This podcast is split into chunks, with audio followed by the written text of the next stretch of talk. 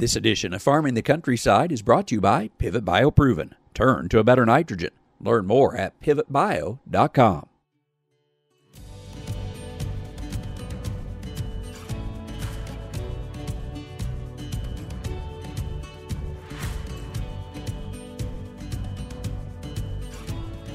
Welcome to Farming the Countryside. I'm Andrew McCrea. I had heard about something called 100 Plus for Perry so I made a trip to Perry, Iowa to check it out. What I found was an idea being used in some small towns in which local citizens commit to writing checks to help a number of causes close to home. It's a great way to raise big dollars quickly and engage the community in the effort.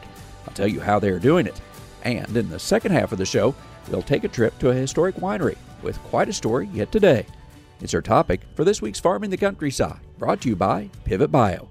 If you ask farmers what their greatest concern is this year, they will likely say rising nitrogen prices. For our farm, higher nitrogen prices and our desire to increase bushels with more sustainable farming methods led me to Pivot Bio Proven 40, which can produce up to the equivalent of 40 pounds of synthetic nitrogen. Our field demonstrations show an opportunity for a better ROI and a reduction of synthetic nitrogen. Turn to a better nitrogen with Pivot Bio. I hope you'll learn more. Just go to pivotbio.com.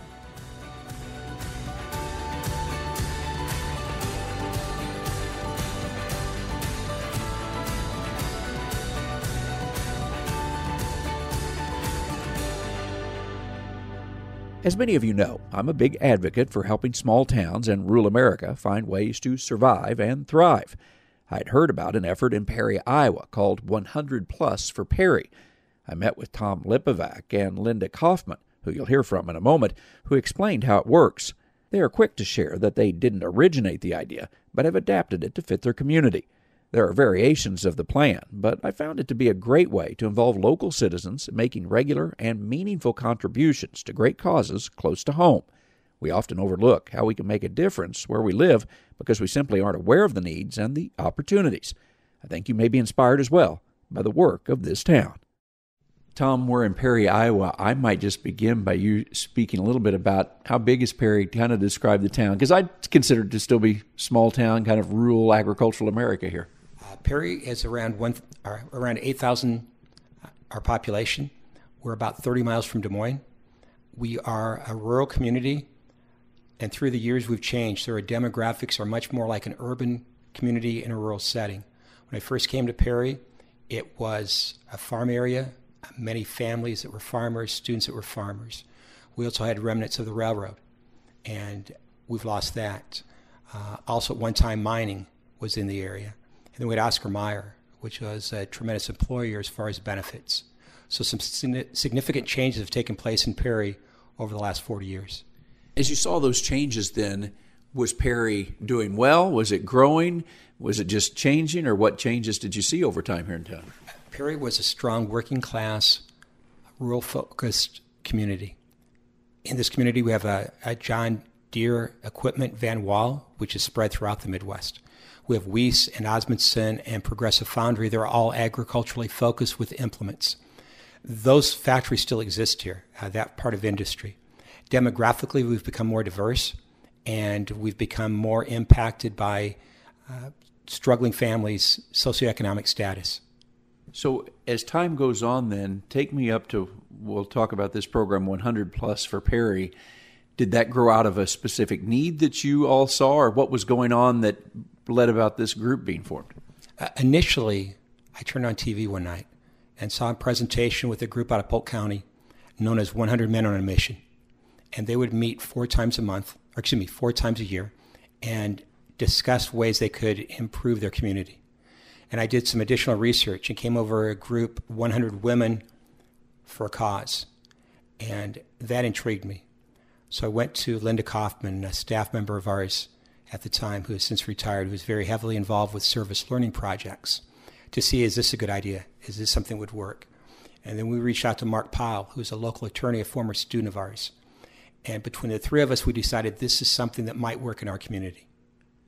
So, as you further kind of flushed out the idea, what began to take shape then? What was it that you ended up forming here? Well, again, we started off is this a good idea and will it work?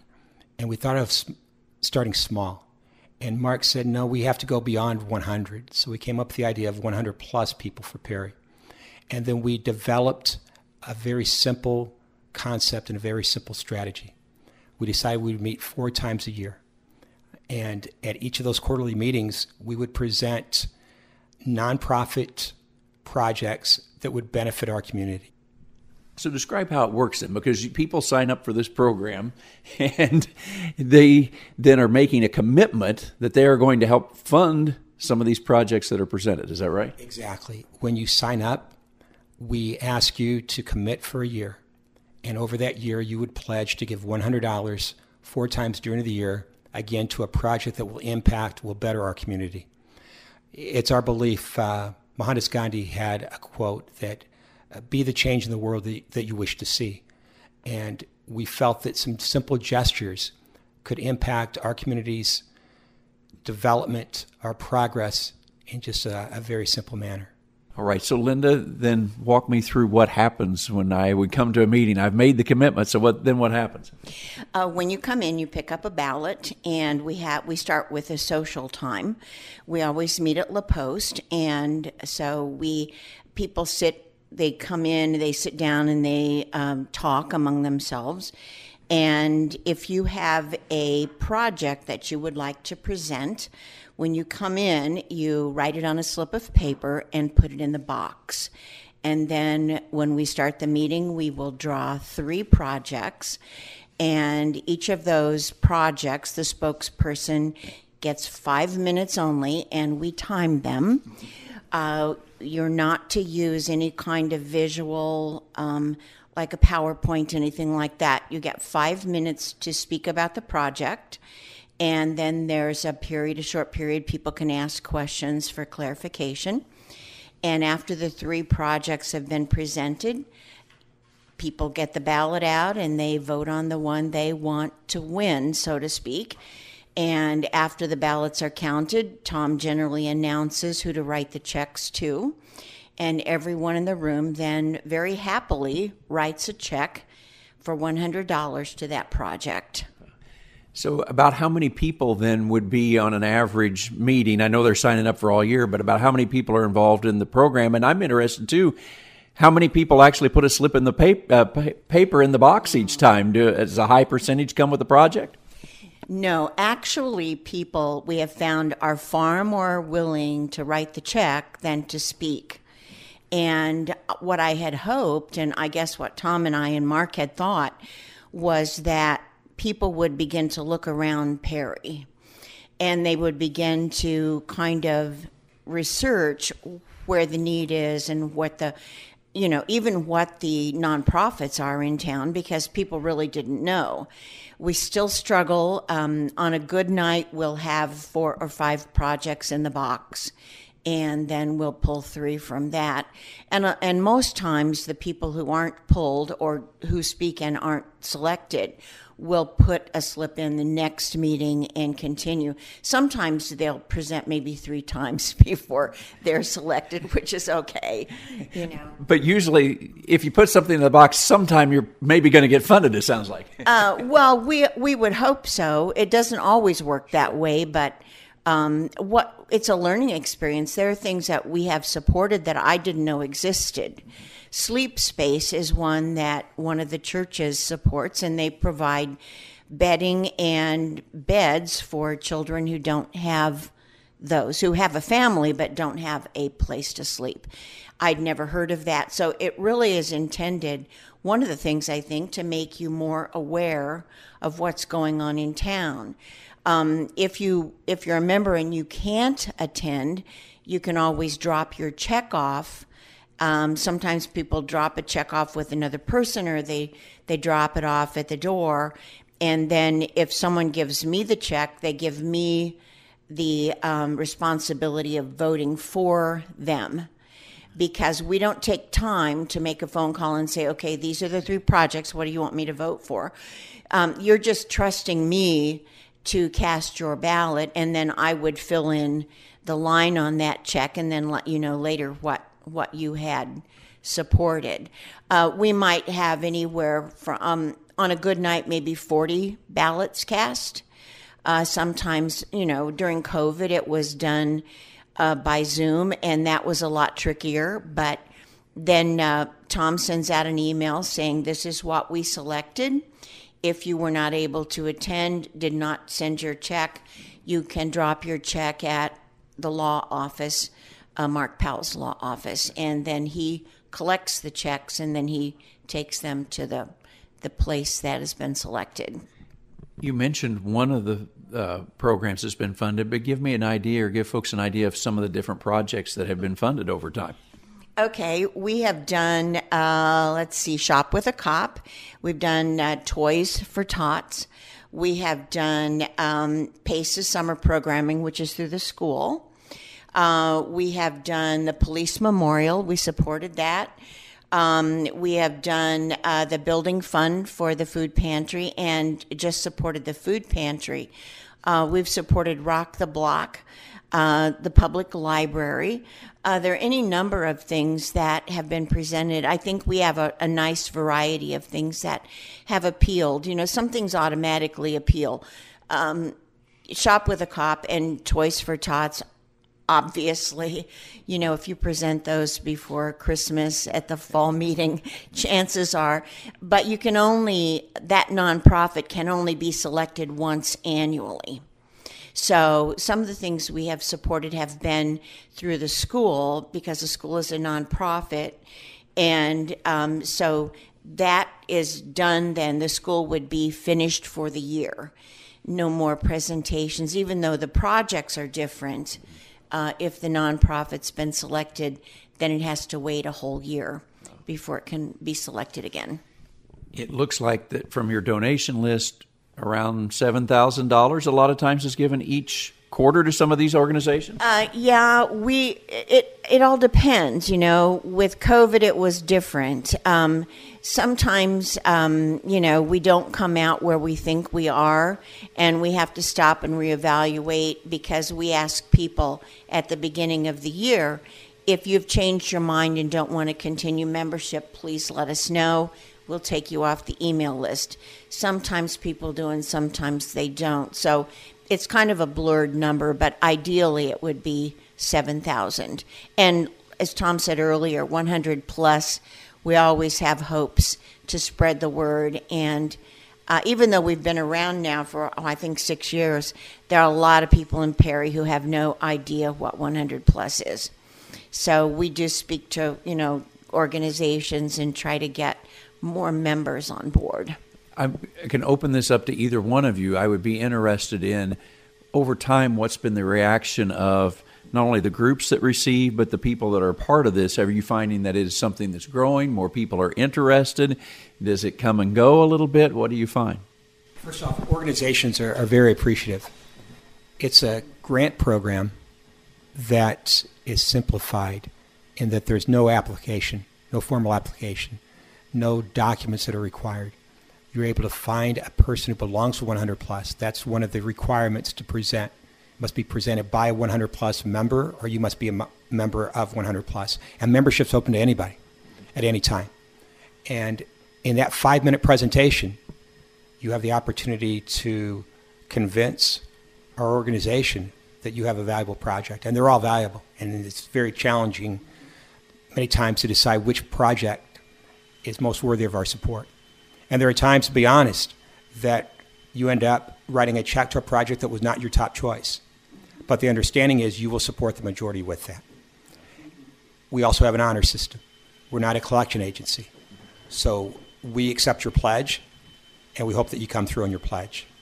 For a member who was with us from the beginning, we just had our 24th meeting. So during that six year period, you've given $2,400 to local projects again, that are designed to benefit to improve our community. It's our town, and it's very easy to sit back in a community and complain about a town, complain about a direction, or to try to do something about it. We can be a blessing uh, in a small way to organizations and individuals and hopefully have a positive impact on our community. And that as people view Perry, Iowa, they think this is a place I want to be. This is a place I can make a difference. Perhaps the work in Perry, Iowa will inspire you to do something similar where you live. I know Tom and Linda would be happy to share their insights. It's truly made a difference in their community. In the second half of this week's show, I'm taking you to Hermann, Missouri to meet John Held. John's family owns Stone Hill Winery, and that's a story in itself. But I found John had plenty of interesting facts to share, as he not only talked about the story of his town, but also how some of those in his state helped save the French wine industry of all things. I think you'll enjoy what he has to share. So, John, take me back to the beginnings of Hermann because this winery dates back almost to the beginnings of the town. Yeah, the, the town of Hermann was established in 1837 by German immigrants. Um, and by 1847, Stone Hill was established by Michael Poeschel. And it grew over the years to become the second largest winery in the nation. A really huge facility at its time. Over 1.2 million gallons of storage capacity. Then, unfortunately, Prohibition closed it down even broader than Stone Hill, what was going on in this area? Because did you have lots of these wineries? I mean, this was a major, and still is, but a major grape growing region of the country, right? Oh, absolutely. Stone Hill was the largest by far of the wineries. Uh, there are 62 documented wineries in and around Hermann. And the best we can research, it was somewhere in the little over 2,500 acres of grapes that were being grown here. So really, this this was a center of U.S. wine production for a, a great period of time in the 1800s, and some of the people involved were world recognized in terms of uh, breeding grape varieties and knowledge of the grape's native species. And this became very important in the 1860s when an American native insect called phylloxera was uh, accidentally introduced into Europe and started wiping out those vineyards. The French were perplexed as to what was causing this. And it was actually a Missourian by the name of C.V. Riley who identified the causal insect of the disease, phylloxera.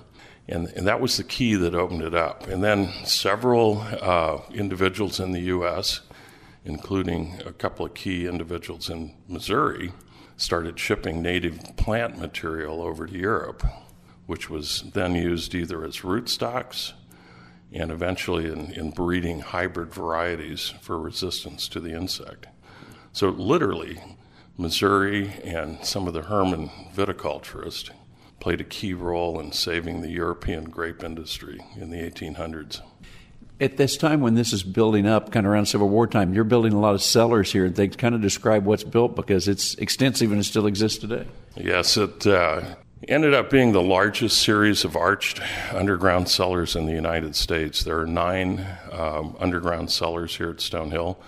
All but one are stone walls with vaulted arched brick ceilings, and they're huge. I mean, think about 1.2 million gallons of oak cooperage filled that space before Prohibition. Um, we utilize all but two of those cellars today and uh, you know, very fortunate to have them. Well, is it still good for winemaking? I mean, it, some things stand the test of time. It looks like this has. Oh yes, you know the it's an ideal situation for oak cooperage, and we have a lot of barrels uh, in actually three of the cellars. Talk about the artwork on some of those uh, for just a second. You mentioned the twelve apostles and things. That's fascinating to me that this was uh, kind of an artistic type of piece too. Yeah, the the, the, one of the most beautiful cellars is the Apostle Cellar. It has three um, aisles and three vaulted arches supported by uh, two rows of columns. In the center aisle, there were 12 cask, approximately 2,500 gallons capacity. We've found some documentation on that. And each cask had a life size carving of one of the 12 apostles on it and very famous and beautiful in that era. And the other aisles also had carved casks. And uh, when Prohibition hit, those casks, the apostle casks, were disassembled. All the staves were lettered and coded so that they could be reassembled, and they were shipped out of the country. The local legend was that they were shipped back to Germany, but I, I, struggle with that legend because of the time frame. We're talking just after World War One. Europe was in ruins. Uh, Germany was broke. it doesn't make sense to me. I think they went somewhere else. Logically, uh, south seems more uh, logical to me, you know, because there were German settlers in South America that were establishing wineries, uh, wouldn't have had a huge cooperage industry. Uh, maybe they ended up in some Jamaican rum factory, and maybe they were in a bootlegger's barn, you know, 10 miles from here. We just don't know. Yeah. We know they left because we, we have eyewitness reports that, uh, that we know of, of the cask being shipped out of the town. So, what happened to this winery in this area then during Prohibition? So, Prohibition uh, wiped out the wine industry because of all the Germans, the anti German sentiment with World War I.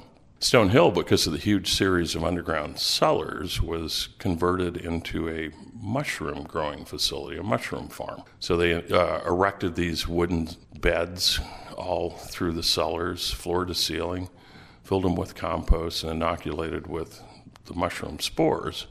And it became a huge mushroom growing complex. And that went on till 1967. But in 64, the owner was planning his exit strategy and had a dream to see Stone Hill become a winery again. My parents just happened to be growing grapes about 18 miles from here, very small, four acre Catawba vineyard. They were part of a growers organization in southern Missouri that was marketing Catawbas. And Bill Harrison, the owner of the mushroom farm, contacted my dad and said, I have a business proposition for you. No risk. I'm not going to charge you anything just come and try out a winery in a small corner of the, the facility. Dad did. He didn't have anything to lose. He was just a poor farmer with a net worth of $1,200. And he took a gamble and it paid off. That's what you grew up around then, all your life? All my life, yeah. Yeah. I started working right away, helping out as I could. I was giving tours by age 10 and mowing the grass around the winery and driving tractors, I think around 13 or 14.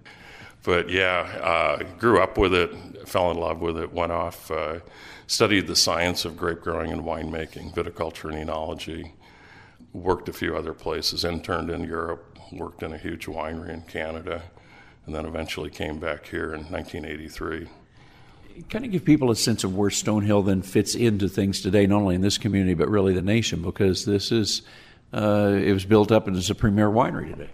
Yes. Uh, you know, for years we were we were the first winery on the scene in Missouri post Prohibition years, and uh, for a long time the largest, and uh, now we're the second largest, but we're we're still a big winery nationwide. We're a medium sized winery.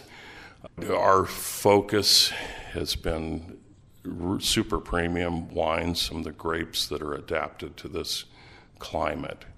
And so our, our goal is no longer to be the biggest, but the best. Quality is what we're all about. And when we look at the track record of winning medals, um, you know, gosh, we take 33% of the golds most years in the Missouri wine competition. We've uh, been awarded six of the 10 awards for the best Norton in the state that were ever given. Um, a lot of big big awards. Uh, two years in a row, best Native American grape variety awarded by the American Wine Society. These are major awards, and we're very proud of that. And that's that's where we want to be. You know, today we may think of Napa Valley, but what makes Missouri wines stand out? What makes them so good, and what makes them unique, perhaps, to other wines? We are, you know, it's it's different. Napa, California, on a whole, is growing European grape varieties we are growing Native American varieties are hybrids of Native American and European grapes. These are different species. We have to grow those varieties because of the climatic conditions we have in Missouri the cold temperatures, high humidity during the summer. And my goal is to make the very best wine we can out of these regional grape varieties and bring them back to the prominence that they had in pre Prohibition years. Stone Hill, back in the day before Prohibition, was awarded nine gold medals at World Fair competitions. They were declared to have the best red wine of all nations in Vienna at the World's Fair. So, you know, we, we can make phenomenal wine out of these grape varieties. It's just they're not as well known as the Cabernet Sauvignons and the Pinot Noirs and the Chardonnays. but I'll put my wine in a blind tasting against any of the, one of those any day of the week. Stone Hill is a great place to visit, and I love the family lineage they have there. John's son has been studying the industry as well and is already an important part of the business. It's truly a family agricultural operation there in Hermann, Missouri. That's all the time we have for this week's show. Remember, you can hear all of our shows at farmingthecountryside.com, on many local radio stations, and on your favorite podcast platform. You can also follow Farming the Countryside on Facebook as well. I appreciate you listening. I'm Andrew McCrea. I'll catch you next time on Farming the Countryside.